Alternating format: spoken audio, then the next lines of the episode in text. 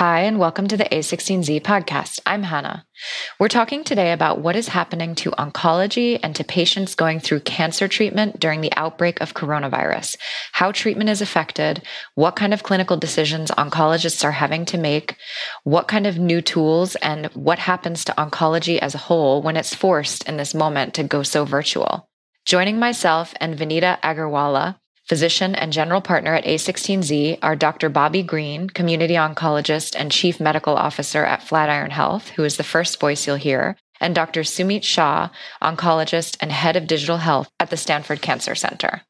We're here today because coronavirus is now disrupting the entire healthcare system, um, not just because of the burden of dealing with the actual disease itself, but because of everything else that's had to grind to a halt. One of those areas where we really uh, worry about things coming to a total stop like that is, of course, cancer treatment, which can often feel like a race against the clock, even under the best conditions. So, can we just start by talking about the biggest issues that your cancer patients are facing right now? I, have been sort of I guess, surprised how much more resilience I've actually seen among uh, a lot of my patients. And maybe it's just because they've lived through so much uncertainty and and gone through so much as part of their diagnoses that you know this is just one more thing. Um, but I do think people have been remarkably resilient, and in fact, in some ways, a lot more so, and maybe a, more laid back about this than some of my um, you know healthy friends and colleagues who uh, haven't had to deal with any health crisis. There's been a little bit of confusion um, about what does it mean for my treatments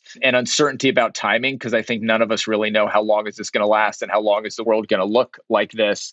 And then also the other thing I, have sort of seen and fortunately i haven't had any patients who that i know of um, who have been laid off but I think uncertainty about jobs and um, you know people most people have their health insurance as we all know uh, uh, if they're not on Medicare um, through their place of employment and that's a concern as well. Yeah, I totally echo what you said about resilience, Bobby. I had a patient last week who told me who told our team that you know they can empathize with what everybody's going through because it's exactly what they've felt like every time they had chemotherapy that they're suddenly susceptible to infection and that they have to be careful and that was like their dominant reflection is that i understand why everyone is afraid and i've felt that fear myself um, which was an incredibly um, sort of empathic and resilient thing for somebody to say you could have been worried entirely about their own care. It feels like from the outside you'd imagine that would almost double that you know that you'd get sort of extra doses of that fear instead of almost being like inoculated against it because you've gotten so used to it. That's really inspiring yeah i will agree with you guys that i think it, most of our patients have been incredibly resilient and understanding at the current time but you know i've also had a, a fair number of patients tell me you know dr Shah, uh, my cancer can't shelter in place you know what do i do right now which is you know a very poignant point as well so you know, I think a lot of the patients are, are wondering about the timing of chemotherapy. Should I initiate chemotherapy? Should I delay chemotherapy? What are the risks of doing so? Uh, am I going to put my body at higher jeopardy for becoming uh, immunocompromised, or am I going to uh, leave my body at higher risk for this coming back in the future? So these are very difficult decisions to kind of make, and we don't have a whole lot of data to help us support that decision making capacity. So a lot of this is done on a case by case basis. I think a lot of um, providers are discussing the Lancet paper about a relatively small cohort of 18 cancer patients with uh, who got infected with coronavirus across China and looking at outcomes and results there. You know, are data that are emerging like this factoring into your decision making and into the decisions that cancer centers across the country are making? That data was was of course limited, but it did suggest increased morbidity even among patients who were not actively immunosuppressed. How are you guys thinking about about data like this and also about generating data within your centers? We do think that cancer patients are probably more susceptible uh, to viruses in general. They're also more likely to get more serious complications. So I think we do have to be very ginger about what types of treatments we're giving our patients. Uh, and we know that for patients who are at higher risk for complications, we may be able to give them more support in terms of uh, uh, medications that can maybe decrease the risk of their immune system being compromised. So I think it is a valid concern, um, and I think that most of our treatments can affect patients uh, in terms of their immune uh, uh their immune system. And we have to be very cognizant of, of how we're how we're treating these patients. So let's get into uh, those kinds of clinical decisions that patients are facing right now. There must be an enormous amount of gray area. Is there any kind of broad framework in place, or is it really on a case by case basis? Uh, we broadly categorize treatments in terms of curative intent versus palliative intent. Uh, curative intent meaning that you're initiating chemotherapy or immunotherapy or any surgery, for instance, uh, to be able to cure that patient from that cancer.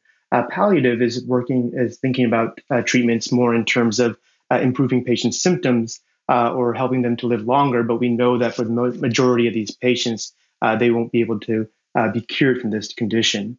So there have been some larger frameworks about saying that for, for patients who are undergoing curative intent chemotherapy that, that we should go forward with that because the risk of recurrence could be you know cause a great deal of harm for these patients. However for palliative patients maybe we should be a little bit more ginger about starting chemotherapy which may, which may dampen their immune system uh, in the short run while we're uh, facing a higher risk from coronavirus. I think almost everything we do in oncology is looking at you know risks and benefits of various treatments. And i think you know most decisions we make are based on that calculation. And what's so interesting now is you have a whole new set of risks with COVID, right? Some of that's like you take a risk by walking out of your house in the morning, um, right. which certainly wasn't the case. You take a risk by walking into clinic. Um, you know, we take for granted that if someone gets sick and needs to go to the hospital, we have a good hospital for them. But are the hospitals going to be overloaded in three weeks? If someone needs an ICU bed or needed a ventilator for something, is that going to be available? So you know spent a lot of time just trying to think about these risks a lot of which are you know very uncertain and how those play into those treatment decisions about starting someone on adjuvant therapy or starting someone on you know palliative therapy. Several of the guideline organizations that guide cancer care um, in this country have uh, like ASCO have put out relatively broad statements outlining the role of um, uh, the role of, of coronavirus factoring into decision making with respect to both uh, curative intent and palliative intent chemotherapy, with respect to timing of bone marrow transplantation, for example, recommending that such um, such a procedure potentially be delayed for patients, thinking about adjuvant therapy. But most of the guidance has left a lot of room for interpretation. And so I'm curious, how are you personalizing that guidance? I think ASCO's done a really nice job um, of you know responding to this and put out putting out information but at the end of the day at least from where i sit most of the recommendations have been use your clinical judgment and take into account you know again going back to that sort of risk benefit uh, framework so uh, i'll give you a couple examples i um, saw someone this week who was an early stage lung cancer patient who um, I had seen at the end of February, and we planned to give him adjuvant chemotherapy. And we just had our second discussion today.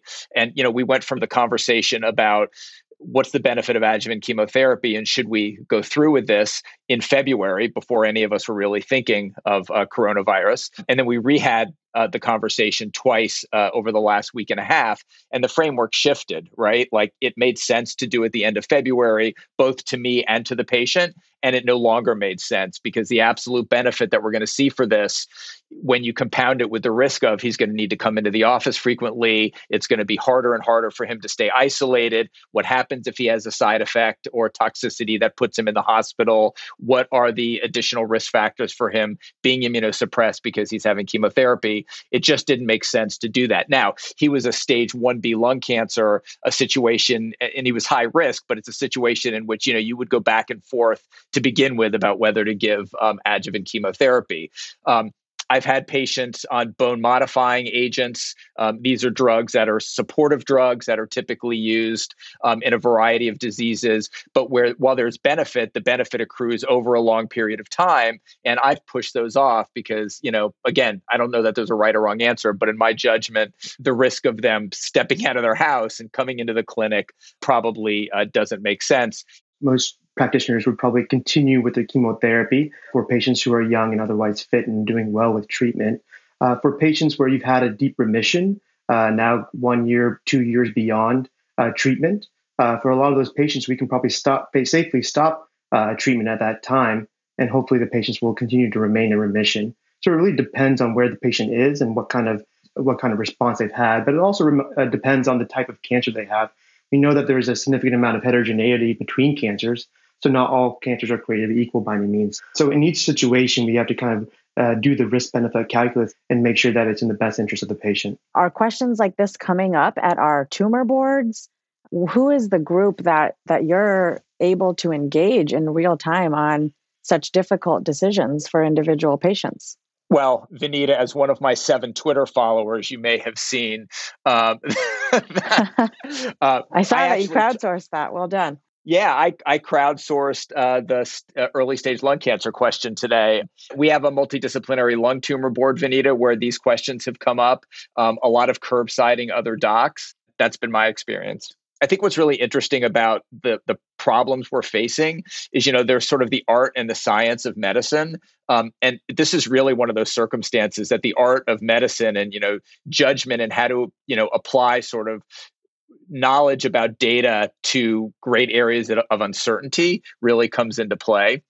Um, and it's been intellectually challenging to do so. I'm glad you brought up Twitter because I'm wondering is that is that a viable kind of tool for you guys for for crowdsourcing for even anecdotal data advice decision making in this area? I've personally found the discussions on Twitter about this to be uh, really helpful and really informative. So um, to me, yes, you know, you can only give, you, you, have to be a little bit more general than you would like to be for PHI reasons, obviously, but I, I find it very useful. I actually think that Twitter is probably the best source of medical information right now uh, as an academic oncologist. The uh, wow. majority of my uh, of, of, data that I'm actually receiving, uh, I'm receiving in real time from my Twitter feed as opposed to waiting for publications to come out. Um, so it's actually been very, very helpful to have access to Twitter. And it's just been a tremendous communication tool uh, from experts around the country and, and in the world in general. We've been using uh, our tumor boards to discuss a lot of these cases. Uh, as uh, we were alluding to earlier, that the data is very gray. We really don't have a lot of information to base these decisions on. Uh, there have been consensus statements that have been put out into large publications uh, from thought leaders across the world, and we've been using those as a as a as a framework by which to make our decisions at Stanford as well. but it's still very much a gray area, and it's important that we have, you know, employ shared decision making with our patients uh, to make sure that they're also, you know, feel that uh, they're a part of this conversation. It strikes me that um, a lot of the decisions that you're talking about making, you already are at a place of understanding to a large degree what you're dealing with, what kind of cancer, how it tends to behave. Like, what about the patients that like just found a lump, you know, and we're coming to you for like the very first step. How do you, what is the, what are the guidelines there? Like begin, wait it out for two weeks, uh, you know? The answer to this in general will r- really vary depending on where you are in the country, what kind of health system you're in right now, and then where we are in the pandemic as well, because we know that resources are shifting on a daily basis based on local prevalence rates. Um, so while I think it's uh, true that most non-essential procedures and surgeries are being postponed, you know, the, the uh, suspicion for cancer does increase uh, the prioritization of certain scans or procedures. So for a newly diagnosed, you know, uh, or a new breast mass that you may uh, uh, feel in the shower, for instance, uh, that would actually take prioritization to have that worked up.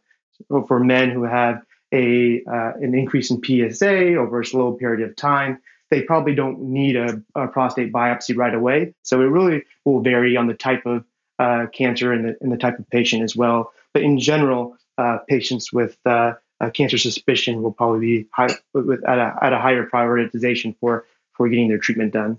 So at Flatiron Health, among our practices which use our electronic health record, OncoEMR, we're able to track patient volume. And we saw last week a 22% drop in office visits across the network of practices.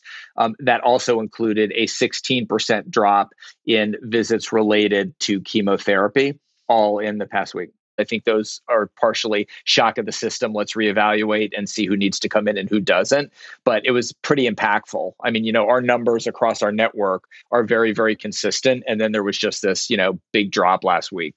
I think a lot of that is just going to be, whoa, hold on, we have to figure out what we're doing. I don't think necessarily you're going to see that much drop in chemotherapy, but I think there's going to be a lot of really interesting data that's going to come out of that um, to try to understand, you know, how this impacted uh, cancer outcomes. And to your point, Bobby, about kind of this being a, sort of unprecedented shock to the oncology care system for us to really see what what kind of an impact happens on visit volume and treatment volume and um, you know some of that may even extend to outcomes and it may be a really uh, sort of fine grained sensitivity analysis that we sort of have an opportunity to later look back at and say well what really happened if you know surgery was delayed by this period of time and how did outcomes change? And what really happened if adjuvant therapy was delayed by this period of time? How did outcomes change? Um, you know i think uh, i hope that to some extent some of that may may be a silver lining in terms of of learning from this crisis. The other sort of interesting thing that's that's come out of this is it makes you spend a lot of time thinking how much you really need things that you thought you really needed. Yeah. right like right. you know patients usually this patient comes in and gets blood drawn and you know yeah i'm going to do this telemedicine visit and we're going to skip the blood draw and i find myself saying don't worry we can do it again in 3 to 6 months which sort of raises the question do they really need that blood draw to begin with yeah or that scan or that yeah. physical exam we've all felt sort of the sadness when we hear a patient describe their 5 hour drive and then their you know hour long wait in the waiting room and then their five hour drive back because it's crazy to try to get a hotel room on the day of their visit. And this kind of um, logistical nightmare that many patients undergo in order to seek cancer care or seek second opinions or seek clinical trial evaluation. And i think we've all wondered well can some could some of this be happening more efficiently um, and in a more patient centric way if we were to embrace technology in various ways and sometimes a crisis is an opportunity for us to embrace embrace that tech stack. Uh, and i think we're all seeing it happen. I've been sort of floored and amazed at uh, how much of the stanford oncology clinics are now sort of operating in the telemedicine sphere. I'd love to hear how you guys are managing this. Which patients are you bringing into clinic? Which are you managing via telemedicine I mean, I think the whole remote care, telemedicine, virtual medicine, you know, I, I did my first telemedicine session and I f- finished it and my thought was, where have you been all my life? you know? Your patient might have had the same thought. yeah, right? Like that was easy the easy answer is you know routine follow-up so the patients who were coming in for routine follow-ups who didn't want to reschedule or push back i've done those over telemedicine and that's been relatively easy um, and, and, and relatively straightforward. Um, I've also had a couple other patients who weren't routine follow up, but I wanted to try to keep out of the office. Thinking about a couple patients, for example, with a disease called chronic lymphocytic leukemia, who were on relatively new therapies, were coming in to get their blood counts checked. So they weren't just routine follow ups, but given the the changing circumstances, I felt relatively comfortable doing a telemedicine visit, making sure they're okay, and pushing back their lab results for a few weeks. Where you obviously can't do it is on people who need a treatment. So, people who need um, medicines to boost up their blood counts, um, to keep their blood counts from getting too low. Um, there are ways you can give those at home, but for patients who are getting it in the office, sometimes it's just not easy to get that quickly done. And then the regulations around using FaceTime and Skype and other non HIPAA compliant platforms uh, has been lifted, at least for the time being. So I've had a couple circumstances where I've just FaceTimed patients uh, to do this. We've really dramatically scaled up the virtual clinics in our in our uh, clinics in the last two weeks, which is quite ironic because we've actually had virtual capabilities for over a year now, but it's literally taken a pandemic to do this. the utilization of uh, virtual is around 5 to 10% of our clinic visits uh, over the past year. But now in the last week is now greater than 60% of our visits are actually now all virtual, which is quite wow. extraordinary. Yeah. Yeah. And, uh, you know, it's, it's, we have this alignment for the first time actually, where we actually have an alignment between providers, patients, and now even payers as CMS changed uh, their laws this, uh, this past, in past week to allow for reimbursement for for televisits and, and, virtual medicine. So that's really changed the, the, the, landscape completely. And so now we're seeing a, you know, huge rise in our ability to, to, deliver virtual care. So we had a podcast recently where we talked quite a bit about um, using virtual medicine and telemedicine tools for primary care and sort of triaging symptoms from your home. Are there particular pressure points that you're noticing from the specialist point of view where things aren't working so well, where there are sticking points or where the data flow gets messed up? Part of the thing in oncology is you know you administer therapies to patients and a lot of those therapies it's it's sort of hard to do in a remote setting i think from the oncology standpoint that's a barrier the other area which i've sort of seen and again this has been in a limited experience is you know there are often difficult discussions you have and i think we're all accustomed to delivering those different discuss- those difficult discussions in person and and the ability to have physical contact but i think that's been a tough part of uh, of remote oncology Wow, yeah. So much of oncology is an art form, as you were saying, and it's it's really our ability to connect to a patient, which makes oncology so special, and which is why so many of us went into this field in the first place. But it's uh, very difficult to do that virtually. Uh, as much as I would love an emoji, you know, I think uh, an embrace after giving someone good news is is much more um, uh, wanted by us, and and we also know that uh, uh, the physical exam, as, as you were saying, is also very limited for these virtual visits. We do have some limitations, especially where the physical exam can be a little bit more important, such as gynecological cancers like endometrial cancer or cervical cancer. What could be better? Like if you had to brainstorm a feature list for the platforms that you've that you've tried what would help? On our current platform we can't share screens nearly as easily. So i was trying to tell a patient about uh, a lung nodule and he wanted to see it actually on his ct scan. So i actually had to take a mirror and show him oh his, his, his, his lung scans through the reflection on the mirror, which I thought was extraordinary in 2020 that we can't uh, do this quite yet. How about the sharing of information like provider to provider or specialist to specialist? That's something that our partner Julie Yu brought up on the last podcast as being, you know, still not seamless with the data flow of these telemedicine tools. Well, I mean, I'll, I'll give you an example today that happened to me. Is I one of my patients who I didn't think I was going to need to examine said, "Oh, I have this thing on my back," and turned around and tried to show me this thing on his back. And we it was which as an aside there have been a lot of sort of comical technology related things that have happened in the last week and a half too. Like anyway. what like i can't even would you put your phone on your cabinet and like turn around and take your shirt off? I can't even really imagine how that well like like this was one trying to turn around and show you know, that my patient trying to show me a picture of his lower back and calling his wife in and not being oh, able God. to see where he was. Um, another patient who just wasn't really used to using um, the phone on his camera and he kept putting his camera up against his ear so I could see the inside of his ear, but uh, but not the, you know, you assume that everyone in the world uses technology like you do, and you quickly find out uh, that uh, that is, you know, not the case. Like people who don't you know aren't sure what to do with a hyperlink. So that's been sort of interesting but i've had some nice laughs with my patient um, around around this as well. So some of this are are sort of growing pains and rollout pains but maybe um, in the future if a cancer patient was expecting a certain fraction of their visits to be over telehealth you know maybe that adoption curve would look different. Yes. So I mean, I'll just give you one example for a feature that would have been nice. So, this patient who I just told you about who had this thing on his back, I couldn't get a clear enough picture on the video. He actually took a picture of it with his camera and then emailed it to me. I looked mm. at it. I thought I knew what it probably was. I then went through a long and arduous process of communicating with his dermatologist, who he was supposed to see next week, and sending him the image. Boy, wouldn't it have been nice if I could have taken the image right from the telehealth platform, sent it over to his dermatologist, and messaged his dermatologist on the same platform Hey, right. can you take a look at this and let me know what you think?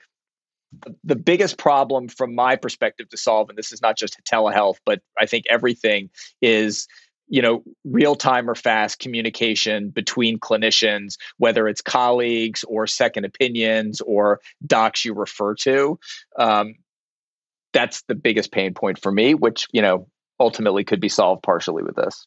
A couple of the observations that i had um, watching some of these telehealth visits take place were just kind of how open and comfortable a lot of the patients seemed uh, chatting over uh, over a video visit. My sense is that some of that is because applications like FaceTime and other video chatting applications are just so much more prevalent today that a lot of patients don't feel like it's quite as awkward as you might have anticipated. It was actually interesting to get us a glimpse into how they're functioning and what they're doing and the fact that they're running in from the kitchen or you know you just you kind of get a sense actually of a patient's mobility and comfort level with their ADLs, activities of daily living, uh, in a way that you can't sometimes get when they're sitting at an exam table. So I think I think we'll. It's been interesting to see that we might actually learn learn about patients in a way that is hard to do when they come to the clinic.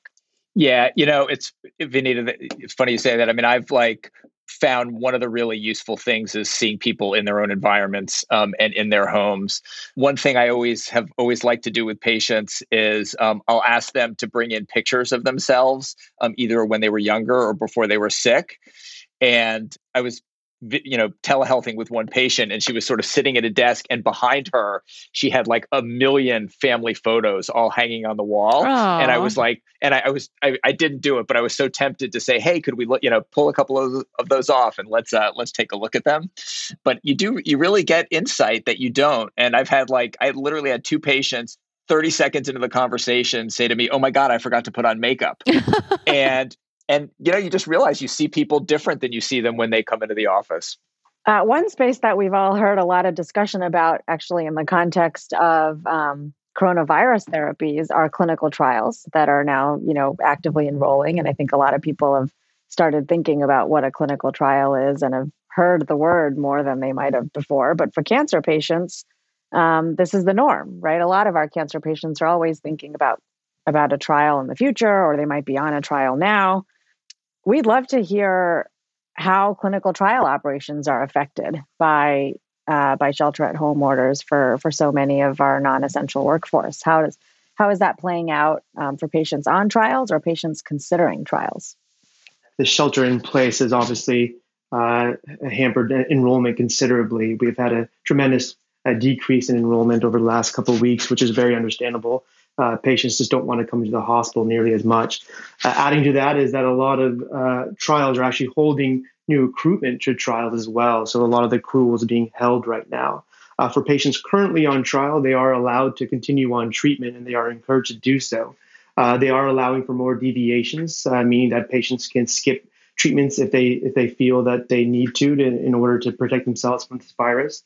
so we, are starting to see that sponsors of trials are a lot more lenient than they were in the past. Um, a lot of the trials that are with with oral medications are still being continued, and uh, these sponsors are also a lot, being a lot more lenient about shipping drug home so that patients don't have to come into the hospital. Um, I also agree that this is going to cause us to reconsider uh, the way that we do a lot of our clinical trials. Is it really necessary that you get uh, that certain esoteric lab on day 52 of a clinical trial and make the patient come in from four hours away to do that. I think this will make us realize that a lot of the things that we're doing are probably not as important as, as we used to think they are. The FDA announced that you know they're they're working on providing guidance to sponsors and trial sites to enable sufficient regulatory flexibility to allow trials to continue through this period to the extent possible, while of course keeping patient safety paramount. What what are some of the tactical ways in which you think this guidance could play out, and in which you think um, there might be more flexibility than there was before? I, I think the flexibility ultimately helps. I, you know, there is so much concern about not following protocols uh, exactly to the T, um, and and deviations to that that I think that flexibility is going to get people ultimately more comfortable with having patients on trial during this time. Um, I to me, it's certainly it, it's understandable why things are dropping off. I think it's also in many ways tragic. You know, we at baseline don't put enough patients on clinical trials. It's such an urgent need, um, and it's just disappointing, even if understandable, to see why that's dropping off. You probably saw, I think Pfizer made an announcement that they're stopping accrual except for life threatening conditions. I don't know if life threatening applied to every cancer trial that they're doing or not for trials where, you know, assuming you have enough staff to keep taking care of patients, if you have a trial that doesn't require visits outside of the standard of care, you know, I'd hope we'd be able to see those uh, continue. One thing that was, you know, really personally very exciting to me is we have a lot, you know, community oncology does a lot of clinical trials, something that I think not everyone appreciates. And we've seen a lot of continued accrual to trials. We work very closely with one particular trial that we've um, helped do data collection for and you know we've seen um, practices even in the last week accrue four five or six patients to this docs despite adversity, get that clinical trials are important and are, are continuing mm-hmm. to try to do it, you know, even in difficult times. It's interesting because, you know, going into this, I sort of, as an outsider, I sort of naively thought that at the broadest level, you know the advice or the or the kind of thinking would be pause what we can pause safely but it actually sounds like what you're saying is keep doing everything that we can keep doing safely it's more more the spirit. That's my perspective, especially. I mean, it also depends on the trial, right? So, if you're doing a clinical trial, which are often the case in cancer, whether it's a phase one trial or a phase two trial for people with bad cancers who have run out of options, um, it's difficult to continue those. But I think it's appropriate a lot of the time to think about how, how can we make it work. We are doing a, uh, a international cancer registry right now on patients with coronavirus. Uh, and this was an effort that was largely led through Twitter, actually, by recruiting other physicians from other institutions to capture all this data. Uh, and I do think that clinical trial data, especially in uh, randomized clinical trials, are going to be diff- more difficult to do uh, in the current era because of the regulation. Uh, there, there, should be an importance placed on what we call real world evidence. And this type of data is going to be very informative uh, in the next several months as well uh, as we're going to get limited data from randomized clinical trials. Let's sort of go back to where we started and think about what happens to oncology as a whole when it has to when it's forced in this moment to go so virtual. What do you think is going to stick and what do you think we will let fall by the wayside when we when we finally get to move out of this moment? I do think that virtual clinics are here to stay. I also think that we're going to see a large shift away uh, from hospital based care and more towards home based care? Um, do you really need your infusion uh, at Stanford or at your cancer center uh, as opposed to the confines of your uh, living room? I, I, think you know if you look at certain examples, like for drugs like we use in lymphoma, for instance, a drug called uh, rituximab. It's an IV medication uh, that has now been formulated to be subcutaneous. And you can imagine a scenario where you had a digital safety lock uh, on that syringe that could be activated by your provider if uh, after a, a, virtual consultation to make sure that your labs look okay and that you were feeling okay. Uh, so I think a lot of the stuff that we're doing right now in the clinics can certainly be done at home, uh, kind of furthering uh, the kind of the, the, the capabilities of virtual medicine. What's the incentive to keep doing that after coronavirus goes truly away? Patients in general actually prefer this. It's amazing that after these virtual consultations, I'll often tell a patient that well, I'll see you back in three months, hopefully here at Stanford. And they say, well, doc, actually, this worked out pretty well. Why don't I just see you back on, on my cell phone in three months instead? I do think that we're going to see a greater use of digital health in public health interventions as well, and the rise of public par- uh, private partnerships. Um, you know, if you look at the countries that were the most successful in containing this uh, epidemic, uh, they're all countries that employ technology as a very large part of, of their response. Uh, you look at South Korea using cell phone data to be able to contract, uh, do contact tracing uh, for patients who are infected with coronavirus. You know, even Russia was using uh, artificial intelligence and, and facial recognition to be able to enforce their quarantines. Not suggesting that we do that by any means, but then you, you, you can even look to China that was using uh, artificial intelligence to be able to diagnose uh, COVID just from chest X-rays. So I think that we're going to start seeing a lot more digital health and public health infrastructure uh, and I think that's uh, another thing that's here to stay as well. Specifically around telemedicine, the genie's out of the bottle, and it's going to be hard to sort of put it back in. You know, one of the things that CMS did that I think was really, really helpful was expanding the number of codes that you could use for telemedicine. I like to think that's going to continue because that just made the whole process much, much easier uh, for clinicians to do. I like to think that all of us having to go through the experience of really asking, do we really need these things that we always think we need? Um, just like sort of value based care has pushed us in a direction to second guess things that we used to do. I hope that this does um, as well.